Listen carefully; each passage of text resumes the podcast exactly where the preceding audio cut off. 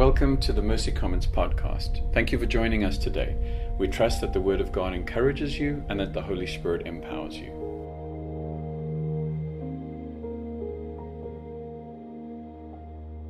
Good morning. My name is Chris. I'm one of the elders here, and I am so glad to be preaching uh, with you today. I just want to also welcome those who are online. Uh, thank you for joining. I know it's Super Bowl Sunday, and so being here in person, online, I know it's a commitment. So thank you so much for showing up. Uh, who knows what's going to happen today? I have no idea because I'm watching the ads. So, um, uh, so you know, I am. Um, I'm so thankful for Nick. I just want to kind of clue you into how this works. Nick actually asked permission to go. Uh, sometimes I think people don't understand how this works, but Nick came and said, "Hey, there's an opportunity for me to preach. You know, is it okay?" And as elders, we said, "Absolutely." One of the callings on our life as a as a church, as a body, is to equip other churches, plant other churches. And so we are so excited for Southland Santa Ana. And we believe we need to see more points of light across Orange County. This is something that we celebrate. So I want you to know that because sometimes we can get kind of in Fullerton, that's great, but there's so much happening around us that we get to be a part of. I'm also a bit, a bit disappointed because I wanted Karin to do the kids' little storybook Jonah because that's been ministering to my soul. I don't know about you, that's been like amazing. I need this Bible.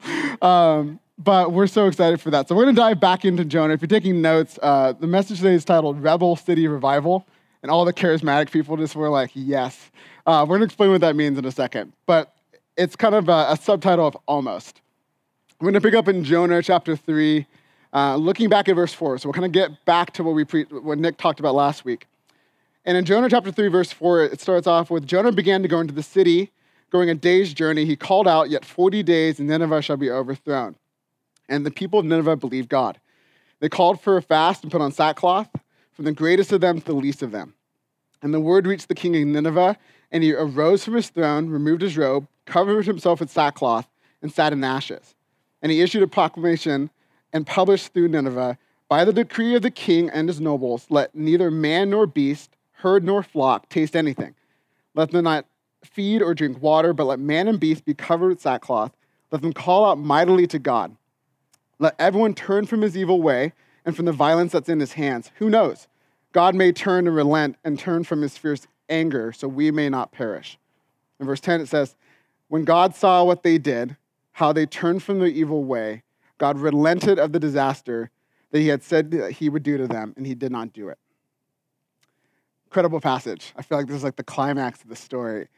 But, you know, when I look at this, I grew up in a pretty charismatic church, so I think instantly of revival. I'm like, that is a move of God. If you can't call it anything else, look at that. God shows up, they repent, they turn, and we see this incredible change. Uh, and so I asked my, my life group, which uh, best life, life group in the world, I asked, hey, what do you think of when you think of revival? Like, what kind of comes to mind? Maybe I have a different perspective. And I just kind of heard different things about, you know, I think about fire and brimstone preaching that happens in a tent meeting. I hear uh, about a meeting with flag waving and people kind of rolling around on the ground. And so I think revival can kind of have baggage for some people because it comes with so much context of our upbringing and our experience in the church. And so I kind of want to talk about what happened with Nineveh. Did Nineveh experience a revival? And if so, what is this? What is this move of God? And so we're going to talk about three components of a move of God, and we're going to talk about what that means for us as a church. So I want to pray, and we're going to dive in. Father, I thank you that you've invited us into relationship with you, that we just sing songs about how we fight our battles because we can celebrate you, we can thank you because you are with us and your spirit indwells in us. God, would you help me preach today? I need you. I need you to be, be who you are and to speak the things that you speak out to us, that we may be changed in your presence. Amen. So Jonah arrives in Nineveh, preaches this little short message. We heard about Nick, who we did a great job last Sunday, talking about kind of how he preached this message. It's kind of a, a half job. Um, and so he says, look, 40 days, it's going to be turned over. This the countdown is starting. And so people, you got to get your act together. And what we see is that Nineveh repents almost instantly. So it kind of raises the question why did Nineveh repent so quickly? You know, the historians, and I think Nick mentioned this last time, kind of mentioned that before Jonah arrived in Nineveh, there was a sense that there were these events happening in the city that made them more aware and more open to receiving a message of judgment. They had a series of famines and plagues and revolts and eclipses. So Jonah's just like the last in a long line of bad news for them. And they're like, maybe we should listen to the guy who's saying this is going to be over in 40 days. And so they see this as an omen to what Jonah is saying, and Jonah is kind of the last straw for them. And what we see is that sometimes God can use disasters and events that we would deem as terrible as ways and mercies uh, of grace for people. That sometimes He takes an event that is so terrible to help wake us up to the reality that He wants to do something for us and with us. C.S. Lewis has this great book called The Problem of Pain, and he says it really, really well. He says, God whispers to us in our pleasures, speaks in our consciences, but shouts in our pains. It is his megaphone to rouse a deaf world. You know, I think in our Orange County culture and context, we like to numb pain. We do anything we can do to get away from it. Unless you do CrossFit, then you subscribe to pain. Uh, but in general, our culture is saying, let's get away from pain. Let's get away from the things that make me have an uncomfortable life. Let me numb it. Let me do something else. But what I find, and we see this in the story of Jonah, is that pain actually awakens us to the move of God, that it humbles us to the point where we're open to the point of repentance. In my own life, uh, pain has been a huge component of how I came to know Jesus. I lost my father as a young kid. That pain opened me to the reality that not only was I desperate, but I was also severely broken. That I had sin in my life that I needed Him to repair. And through the pain of that moment, God opened a door for me to radically change my life. And I realized actually, even 2020, that the, the idea of pain also awakens me to the reality that I can live my life not in alignment to what God has for me. Um, I remember in talking to Gab, and Gab was like, I like vacation, Chris. And I realized what that meant. That meant there's another version of you that I don't really like that's not very nice to me. And I realized in 2020 that when it was removing all the chaos and things, I had to repent. I had to say, I'm putting things above you. I'm making my life in such a way, I'm designing my life in such a way that is actually not honoring you, loving you, helping you be the best that you can be, and for me to be the best. The pain awakens us to the point of repentance. And that's what we're seeing in Nineveh.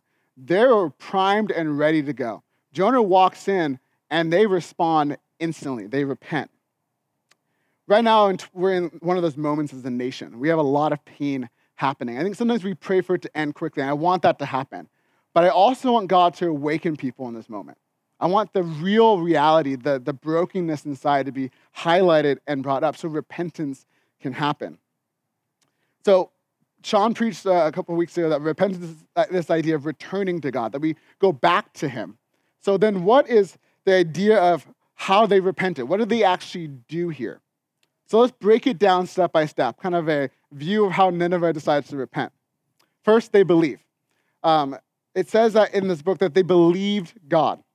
They took the prophetic word actually seriously, that this guy is not bluffing, that we should probably believe him, that the God he serves will do what he says he's going to do.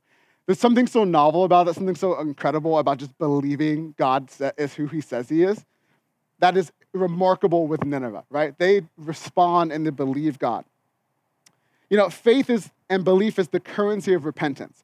Why would you repent unless you believe that God is who he says he is and that you could actually return to him, that he would actually do something with you and for you? Without uh, faith, and repentance is impossible. And so, this belief in God is the first step for them. But second, they humble themselves. They put on this sackcloth and they fast. So, what is going on with the whole ashes and sackcloth and the new fashion style of Nineveh? Well, what this is is common in that time where when you mourned, you would strip away the, the nice clothing. You would demonstrate this outward appearance of an inward thing that's happening.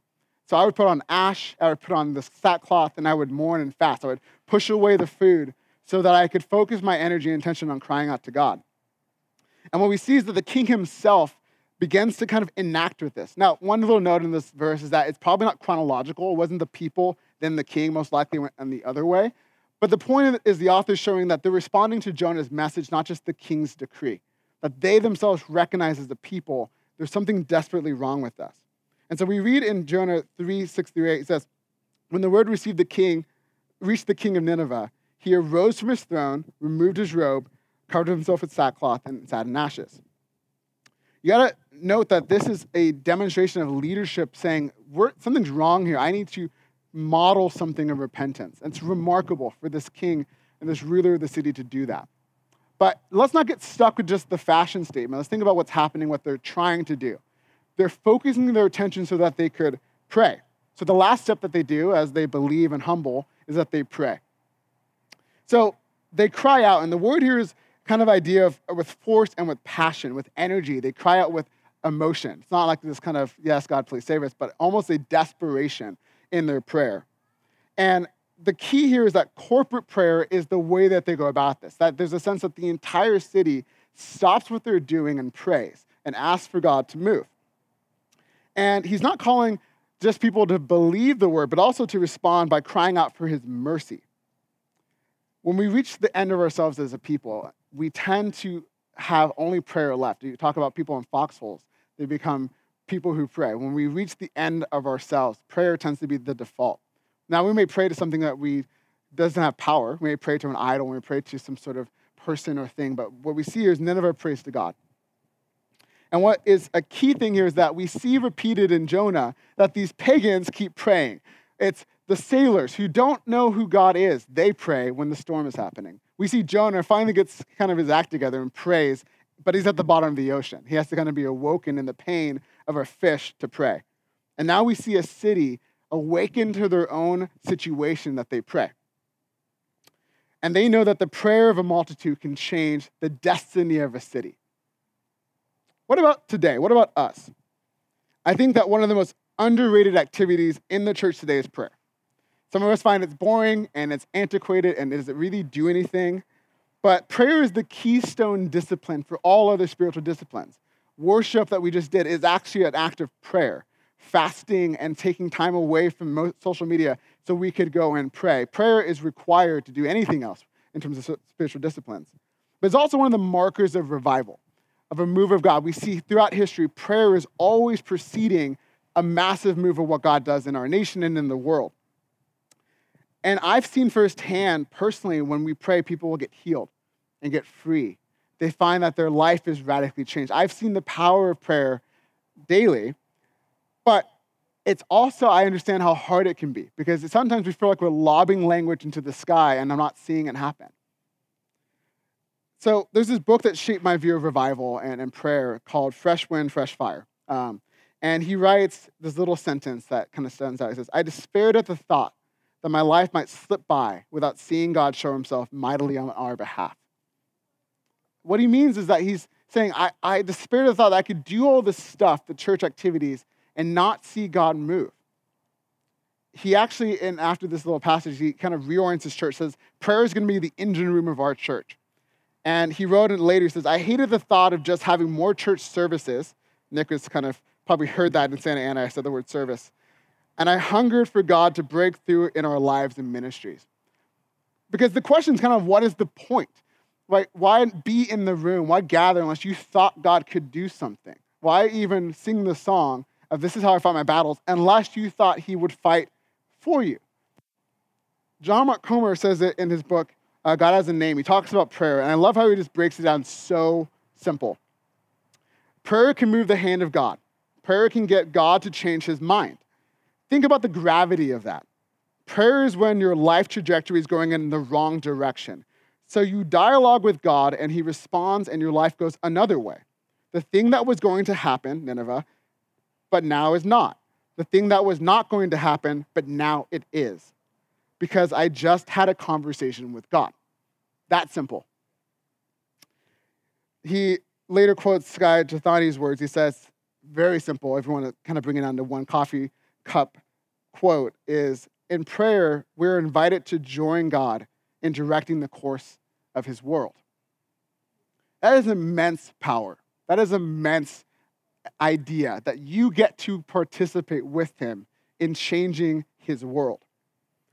And what's remarkable is that the pagan king and the pagan sailors believe that if they pray to God that he would do something. Jonah knows God would do something and doesn't pray. He just kind of just runs away. But the idea is that these people pray. The book is trying to invite us and kind of bait us in, saying, look, Israel, as you read this, the kind of undercurrent is that you're not really doing this. That this nation that you hate so much is the one praying and God is changing their city. I wonder how our lives would look if we had this kind of faith. I wonder what would change in our priorities if we believe that if I ask God for something, and because He loves me and He's called me by His purposes, that He would change the destiny of cities. I wonder if Wednesday night would be different for us, that we would prioritize coming to community prayer. Got real quiet, real fast. but here's the thing it's not to shame you, it's to invite you. That I have received prophetic words, I have received moments from God, not on a Sunday morning, but in a prayer meeting with the body gathered together, crying out mightily that He would do something. I am standing at this podium today because of a word I received at a prayer meeting during a fast, saying, Do you think you're going to just go do this way? God has called you to speak and to preach and to lead. And I said, I don't speak. I have a speech impediment. I'm not going to do that. And God would move by simply by people praying. Prayer changes everything. So they repent, right? We see this step, this kind of first piece in the move of God is they repent, and very specifically, they humble themselves and they receive this idea of, let me pray and ask Him, maybe God will do something. But we see this shift from repentance to reform. The king's decree has this line kind of tucked inside of it that kind of shocked me when I read it, and I had never seen this before, but it's an admission of guilt. He writes in verse 8, But let man and beast be covered with sackcloth, let them call out mightily to God. Here's the point I want you to see. Let everyone turn from his evil way, from the violence that's in his hands. Who knows? Maybe God will relent and turn from his fierce anger. So let's break this down a bit. Why is Nineveh in this mess in the first place? They've been a violent people. They've been known for that. That's their brand. They're just like, we are like the Raiders. We just attack everyone. Sorry, any Raiders fans. We, their brand is that they just destroy. They've become a superpower because of it. They're not some tiny town on the backside of a desert. They are a metropolis in the middle of a, a network of cities in the most powerful empire that there is. This is the Death Star, okay? And their very success, the very thing that got them to this place was violence. And now this king all of a sudden says that the currency of their life, the model of the way that they acted, the very reason they exist is now bankrupt. That now this thing that was their, their modus operandi doesn't work anymore. And not only that, but it's broken and it's evil. He names it as an evil way. He says that this is not right. This is radical. Like, this is crazy that this guy would do this. It's clear based on the historical record that this king is not just addressing the violence outside the walls of the city, but he's also talking about what's happening within it. There's a funny thing that happens is that when you're violent externally, it tends to kick back internally. That when I start attacking my enemy and start being really, really violent, that it tends to seep into the culture of our people. And see, we see a call from an individual response to, to, of repentance to humility that leads to a corporate change, a collective action. He shifts them from repenting to reform, that they would change the very fabric of what they do. So, if repentance is turning to God, what is reform? So, the quote of reform, or what the definition is, is to make changes in some typically social, political, economic, uh, in order to improve it. So, this idea that I'm going to change the way we operate as a society for the better. And so, if repentance is turning back to God and his intention for us, reform is moving with God in alignment to his pattern for life and human flourishing. There's this idea that the king is recognizing what we're doing is not good for humanity, not good for us. We need to change. The point is that the king is saying that the law that they created, the law of the land, was wrong. This month is uh, Black History Month, if you haven't noticed. Um, and in the wake of this past summer's events, we're seeing a lot more attention here about our past and our history. And to be honest, I get a little bit frustrated with the idea of that we just kind of quote MLK, but don't really understand what he was saying. Um, I get frustrated when there's like, yes, we want this idea, this unity, but we don't want the underlying truth of what he was actually saying. Keller captures this perfectly, because it's Keller. He says, Here there is no separation between the working for justice in a society and declaring the displeasure of a just God. In his great I Have a Dream speech, Dr. King did not appeal to the modern secular individualism. Sound familiar of our world? He did not say, all should be free to define their own meaning in life and moral truth. Rather, he quoted scripture and called his society to let God's justice roll down like waters and righteousness like a mighty stream. He's not saying, MLK is not saying, yes, whatever you define as a moral absolute truth for yourself is what we'll just go with. He's saying, no, there is a law that is perpetuating something that is wrong. There is an absolute truth that stands for human flourishing. This isn't it. We want something different. We want to reform. And let's be perfectly clear, unless we haven't been so already. The history of this nation has a, a law that was created that made people like me less valuable. We cannot avoid that fact, that truth. That is part of the fabric of our story of history. And that the law that this nation tried to justify, they confused it as human flourishing when we know now in hindsight that that was not human flourishing. The law was wrong. It's because of the prayers of my grandmother and my mother, of MLK and the church leaders that go before me, that I'm allowed to stand and preach to you today in this building. Do you understand the weight of that?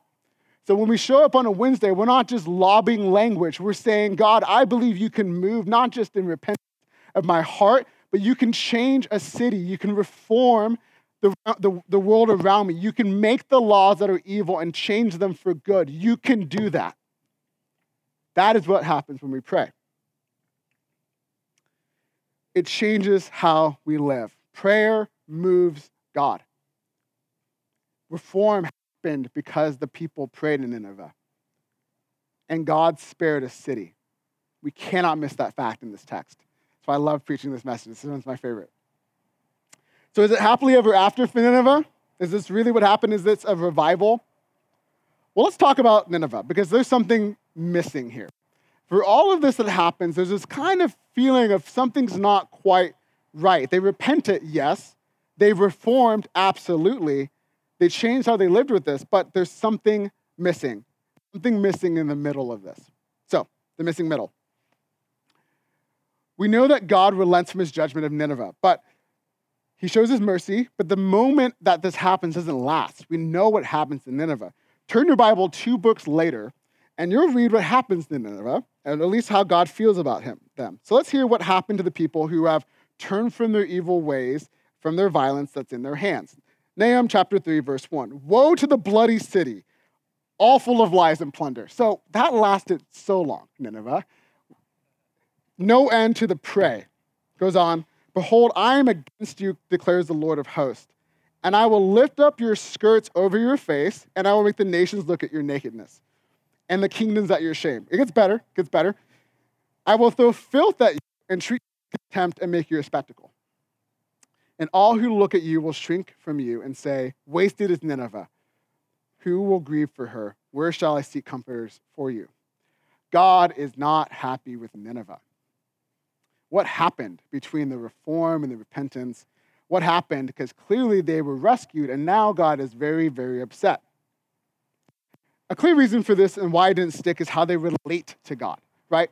they pray this prayer and they make this decree in verse 8 in Jonah. It says, Let us cry out mightily to God. Let everyone turn from his evil way and from the violence that's in his hands. Who knows, maybe God will turn and relent. The word for God here is Elohim. It's actually not the word that we use in the rest of the text. God is referred to as Yahweh by Jonah because he has relationship with God. He knows this is a sacred word of covenant. Nineveh just knows God as the other God over there, most likely one of many other gods. If we just appease this one, we will get to save our livelihoods. So there is no covenant, there's no relationship, there's no connection with Nineveh to God. And the text of Jonah is trying to elevate to Israel who's reading this that there is a foil here, there is a comparison to Israel. So let's just compare this real quickly. Israel has been slow to repent. Read the Bible to this point, very slow to repent. Nineveh, instantly.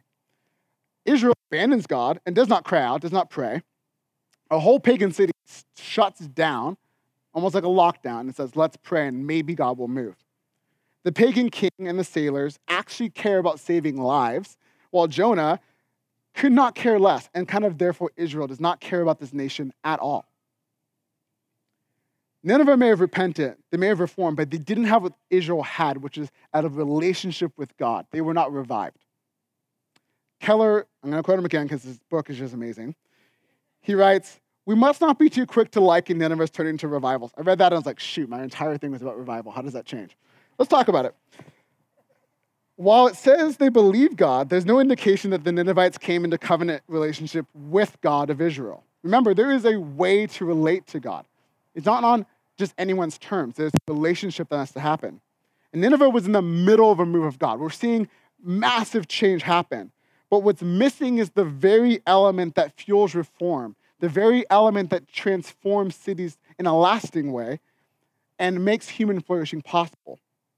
Covenant relationship with God is what brings the dead to life. I love that Enid actually, I asked her, I said, what is revival? She says, it's really, it's the bringing back to life of people. I was like, that is the best answer. Bonus points to you, Gryffindor. It powers lasting reform. In the middle of repentance and reform, what was missing for them is they skipped a step, which is revival, relationship that fuels a bringing back to life. So, what's the takeaway of this little section? Without covenant relationship with God, there is no revival. Without revival, there is no lasting reform. Clear as day.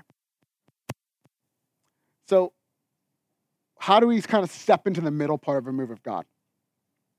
My worry for some of us Mercy Commons is that we confuse reform for revival that we put our hope in society changing and things getting better. And when they get worse, we question if God is moving. We question if he's real, if he's actually doing anything.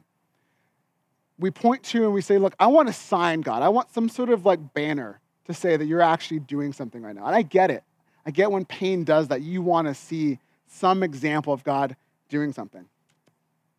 And so we come to Jesus in Matthew 12. We fast forward a few hundred years, and the Pharisees are asking Jesus for a sign. And they say, Teacher, and this is Matthew 12, verse 38, Teacher, we wish to see a sign from you. But he answered them, An evil and adulterous generation seeks for a sign, but no sign will be given to it except the sign of the prophet Jonah. For just as Jonah was three days and three nights in the belly of the great fish, so will the Son of Man be three days and three nights in the heart of the earth. Here we go. Here's Nineveh again. The men of Nineveh will rise up at the judgment of this generation and condemn it. For they repented of the preaching of Jonah, and behold, something greater than Jonah is here. The biggest understatement in the world, yes, something is definitely greater than Jonah. Jonah is not that great of a bar, right? Jesus is. So the Pharisees are saying, Show us a sign. We don't believe you're who you say you are. Nineveh did. Nineveh believed God is who he said he was. But they're saying, We don't believe that you're who you say you are. And it sounds harsh that Jesus is not just going to show them a sign, right? Just do it, Jesus. Let's get on to the rest of the ministry. And instead, he talks about them in this way because he knows that they don't have repentance. They want reform. They want Rome to disappear, but they don't want revival. They don't want to change. They don't want the king and the reign of a king. And the Pharisees are like the ruler of Nineveh. They're missing what really matters. They're missing that Yahweh, the God that Nineveh never knew but still prayed to, was standing right in front of them. They're missing that the same God that spared an evil city would ultimately uh, extend mercy to an evil world. They're missing that the greater Jonah, who was sent from heaven and willingly lay down his life, Jonah did not willingly do a thing, as, as an ultimate sign to a generation that did not know him. They're missing that his death and resurrection would lead to billions, would lead billions to repentance, and that he would revive them, and that the result would be reformation. And the Pharisees are in the middle of a move of God and they don't even know it irony, right? This whole time is ironic. Here's the good news for us you have access. You get to know this God that Nineveh never could know. You get to commune with him, ask him for things. And Nineveh could only know God at a, distance. And so the reform never lasted. The difference for us is we have the living, the, the living God, the Spirit of God in us that empowers what we do to be lasting, to change cities. So things may be getting worse around you. Famine and revolt may happen, which kind of felt like that happened this year. But right now, you're in the middle of a move of God. The question is, do you know it? So as we kind of land in this part, because I want to give us room to respond, how do you change a city? How does a Nineveh happen today? Israel's covenant with God was to be in relationship with Him. And through that covenant, He would bless the nations remember this whole idea is that the fall happens, humanity is subjected to sin. God's solution is to send a people, and ultimately out of that people, send Jesus to redeem and restore us. And we see this pattern in church history of repentance, revival, reform.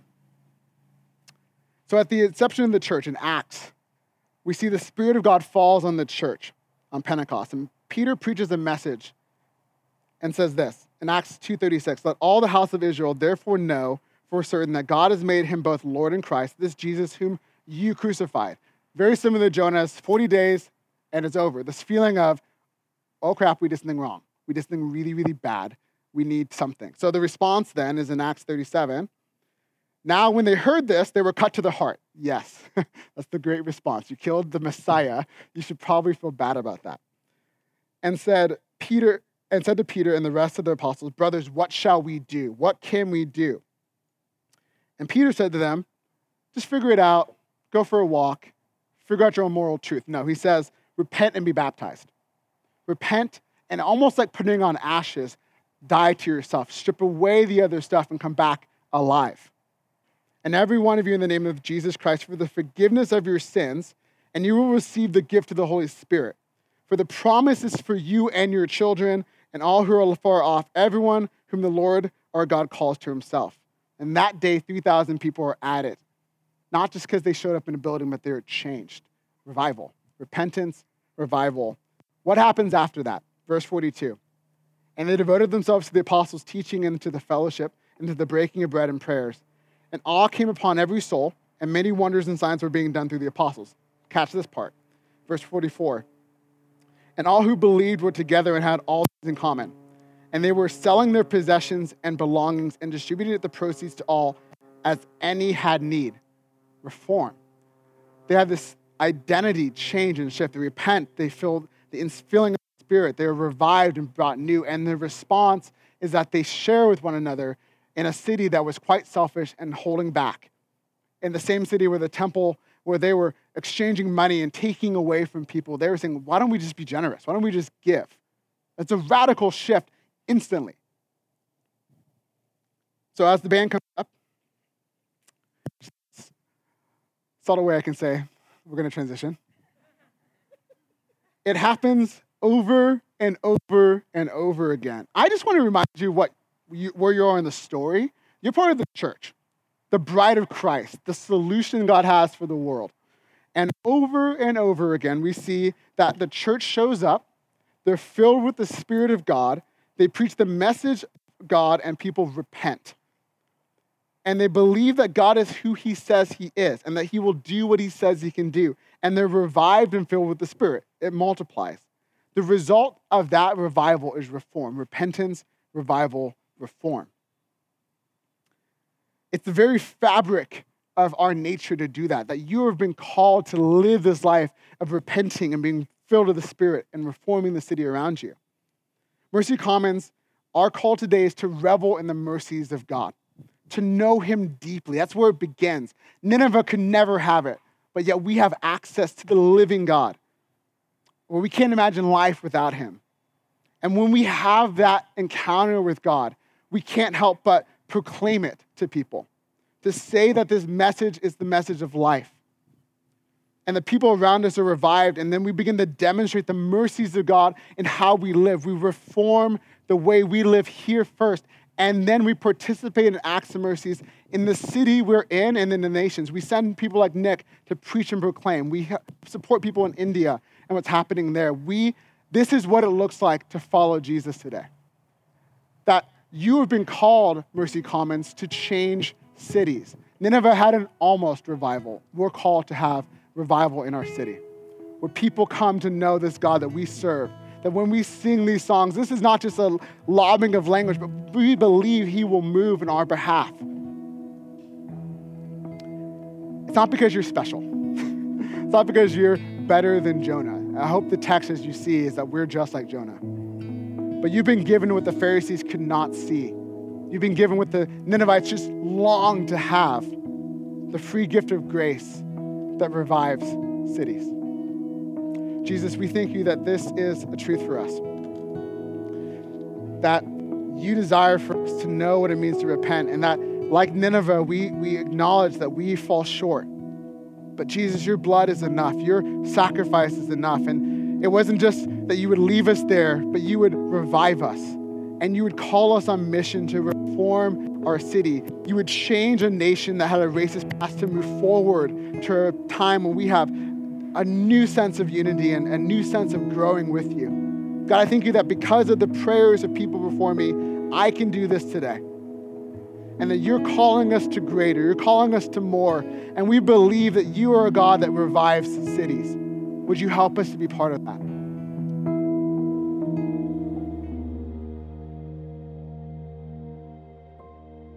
Thank you for listening to the Mercy Commons podcast. If you enjoyed today's content, please rate us and hit subscribe. And if you'd like to learn more about us, visit our website at mercycommons.church.